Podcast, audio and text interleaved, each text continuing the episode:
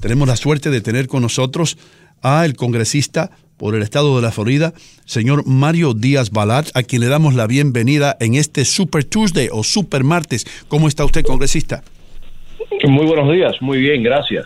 Bueno, vamos a comenzar bien rapidito porque queremos, como se dice allá en Jayalía, sacarle el jugo a usted hoy con las preguntas. Eh, lo primero que, tengo que decir es el fenómeno Sanders. Hemos estado hablando con diferentes oyentes eh, que han llamado a este programa y, muchos de ellos dicen que eh, escogen a Sanders como el que va a salir mejor en esta contienda del Super Tuesday. Ahora, el fenómeno también del voto latino apoyando a Sanders. ¿A qué usted cree que se debe esto? Yo creo que él, él ha, captado la pasión ¿no? de, mucho del electorado eh, demócrata. Y es interesante, una persona que, que en el Senado no, no, no es conocido como una persona muy eficaz, pero obviamente eh, tiene algo porque particularmente la juventud eh, lo sigue, ¿no? Yo creo que parte es que él habla de que él va a repartir y va a regalarle a todo el mundo todo eso siempre es algo eh, que a quien no le gusta que, le regalen todo, ¿no? Por supuesto. Eh, pero, pero es interesante cuando uno ve eh, los eventos de él y ve los eventos de los otros precandidatos a la presidencia del Partido Demócrata, el que está trayendo el público grande parece ser el senador Sanders. Congresista Díaz Valar, le saluda Juan Carlos Aguiar desde Miami. Eh, a mí me asalta una duda frente al senador Bernie Sanders. Hay quienes en su propio partido lo tildan de comunista, de socialista y creen que si él ganara sería un eh, disparo en el pie que se aplicaría el propio Partido Demócrata. ¿Cree usted que el triunfo de Sanders le facilitaría al presidente Donald Trump reelegirse eh, de una manera más tranquila? Es interesante, yo he estado viendo algunos de esos análisis, pero al mismo tiempo, como, como dije, cuando uno ve los, el público, el, el, único que, el único que atrae público grande, que tiene la pasión eh, del público, es eh, entre los precandidatos demócratas, es Bernie Sanders. Las elecciones presidenciales, todas, con pocas excepciones, son reñidas. Yo creo que esta va a ser otra así. Y pensar eh, de, que, de que una persona que ahora está trayendo público eh, después no lo va a hacer, no creo que es, eh, que es razonable.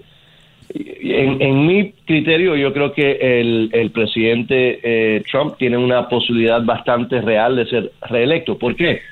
Por la economía, porque nadie quiere regresar a los días cuando en los Estados Unidos no había oportunidades, no había empleos, no había trabajo.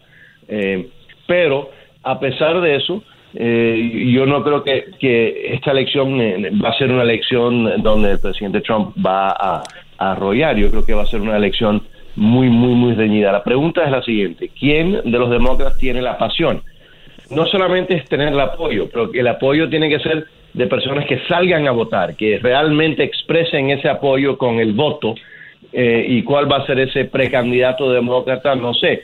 Si le quita, si el senador Sanders llega en primer lugar a la convención y se lo arrebatan, como pasó la última vez, yo creo que ahí sí va a haber un problema muy serio porque yo creo que entonces los demócratas no van a salir a votar. Pero quién sabe, quién sabe.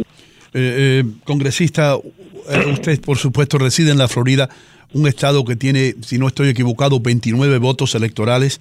Eh, sabemos lo importante que es la Florida, como también lo es Ohio, pero la Florida es un estado clave en, todas las elecciones. ¿Cree usted que los comentarios hechos por Sanders garanticen que la Florida se vaya eh, en una, ahora estoy hablando de una elección en noviembre en contra de Donald Trump, si se, da, si se diera el caso de que Sanders fuera el ganador, eh, eliminaría las posibilidades de Sanders llevarse la Florida con los comentarios que hizo? de nuevo, yo no quiero eh, eh, decir que, que, lo, que va a ser el electorado en la Florida, particularmente cuando sabemos que Florida siempre se decide por, por un puñado de votos, ¿no? Pero obviamente, el, el, como usted dijo que, que, algunos dicen que Sanders es socialista, no, él mismo se dice que él es socialista, ¿no? Eso yo no creo que ayuda en, en, por ejemplo, con, con las personas que conocen lo que es el socialismo, los que los venezolanos, los cubanos, los nicaragüenses que residen en el sur de la Florida, yo creo que entienden lo que es el socialismo. Y, y, el senador Sanders obviamente que, que, parece no entender lo que es el socialismo real, porque él justifica a, los regímenes de Venezuela, de, Castro, como, como él dijo, que no son malos, no son todos malos. yo creo que eso de nuevo le hace mucho daño con cierto electorado. Al mismo tiempo, repito, es el único que tiene eh, eh, pueblo, que lo está, que, va a sus, eventos, que lo sigue, eh, y por eso es una situación muy difícil que yo creo que tiene el Partido Demócrata. Si, si le, le, quitan el, título de candidato al senador Sanders, yo creo que los seguidores de Sanders posiblemente no salgan a votar. Si él sale y él es el candidato demócrata, entonces en ciertos estados yo creo que lo va a tener muy difícil. Pues yo creo que los otros candidatos demócratas que han seguido básicamente la misma ruta del senador Sanders. Hay que recordar que el, el, vicepresidente Biden eh, también ha dicho las mismas cosas que dijo Sanders sobre la dictadura de Castro, de que no era tan mala y que, y que ayudó a a, educar a el pueblo. Eso lo dijo la última administración y además le dio la legitimidad y el reconocimiento a Castro. Y por lo tanto, eso es un problema no solamente que tiene Sanders, como yo dije el otro día en el pleno de la Cámara, es un problema que, tiene, que tienen estos candidatos demócratas que se han asociado a la política de la extrema izquierda, no a la política tradicional del Partido Demócrata. Eh, señor Díaz, eh, Usted viene hablando de, de, Sanders y lo que dijo de, los Castro y, inevitable preguntarle a usted como cubano-americano, ¿cómo se sintió en el momento en que escuchó esas palabras del senador Sanders? Bueno, primero, eh, dos cosas. Eh, primero, obviamente uno piensa de que, de que eh, es increíble que en esta época, a estas alturas, todavía hayan personas que se creen y que escuchan a lo que sale de eh, las mentiras que salen del régimen de Castro. Eh, lo que repitió el senador Sanders, igual que lo que ha repetido en múltiples ocasiones eh, el grupo de más izquierda del, del, Partido Demócrata, son, son cosas que son mentiras, son falsas, pero que lo, lo, dice el régimen y ellos lo repiten, de que, de que si los Castros tienen un sistema educacional bueno, o que si tienen un sistema del cuidado de la salud eh, bueno, todo eso es absolutamente falso y eso lo han demostrado, eh, bueno, múltiples artículos y datos y hasta la ONU, ¿no? Se, lo, demuestra que no es que no es cierto, no es cierto. Pero al mismo tiempo, entonces, no solamente que es mentira, pero también que es extremadamente dañino eh, a las personas que han sufrido de los fusilamientos, de la separación de las familias, de la pérdida de un país. Eh, y eso no solamente son los cubanos, pero también los venezolanos, los nicaragüenses, los bolivianos, eh, que a estas alturas hayan personas que repitan eh, las mentiras del régimen de Castro, parece, de nuevo, parece mentira, particularmente viniendo de personas en altos cargos públicos. Señoras y señores, como ha anunciado anteriormente, estamos hablando con el congresista Mario Díaz Balar por el estado de la Florida. Eh, congresista, mi pregunta es esta, y, usted lleva mucho tiempo en este país y, sabe cómo funciona la política, y usualmente el norteamericano en general vota mucho, muchas veces con su billetera. ¿no?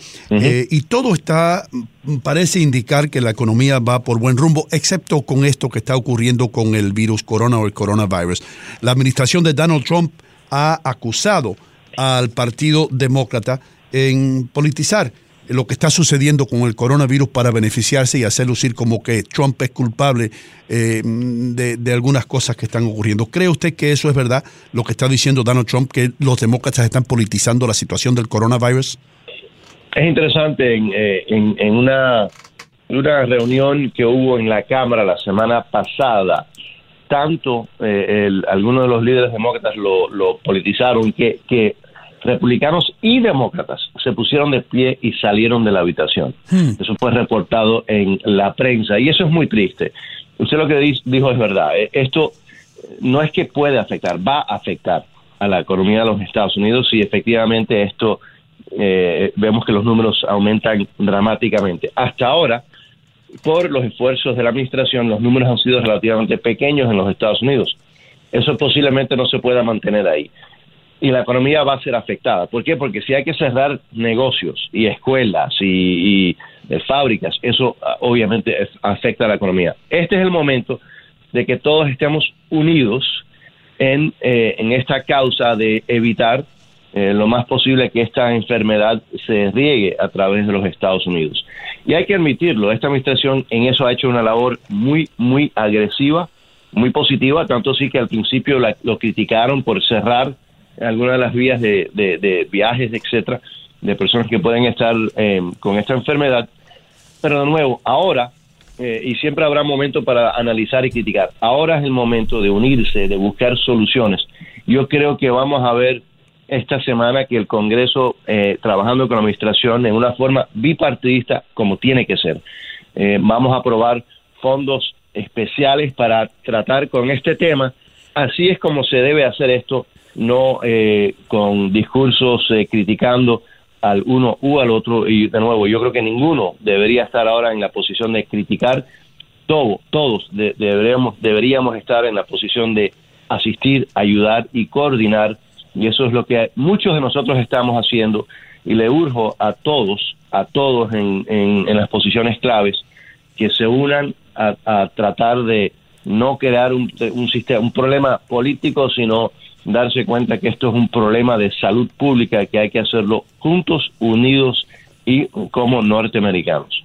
Congresista, una última pregunta antes que se vaya. Eh, ¿Quién gana hoy? Simple la pregunta. No sé. No sé, pero es interesante. pero pero lance, lance un nombre, congresista. Sí, diga algo. Yo creo que el que va a salir por delante va a ser eh, Bernie Sanders porque está el estado de California, por ejemplo, que, que, ahí yo creo que él está de una forma muy fuerte, pero hoy veremos, hoy veremos. Congresista, muchísimas gracias por estar con nosotros, agradecemos su presencia aquí. Muchísimas gracias.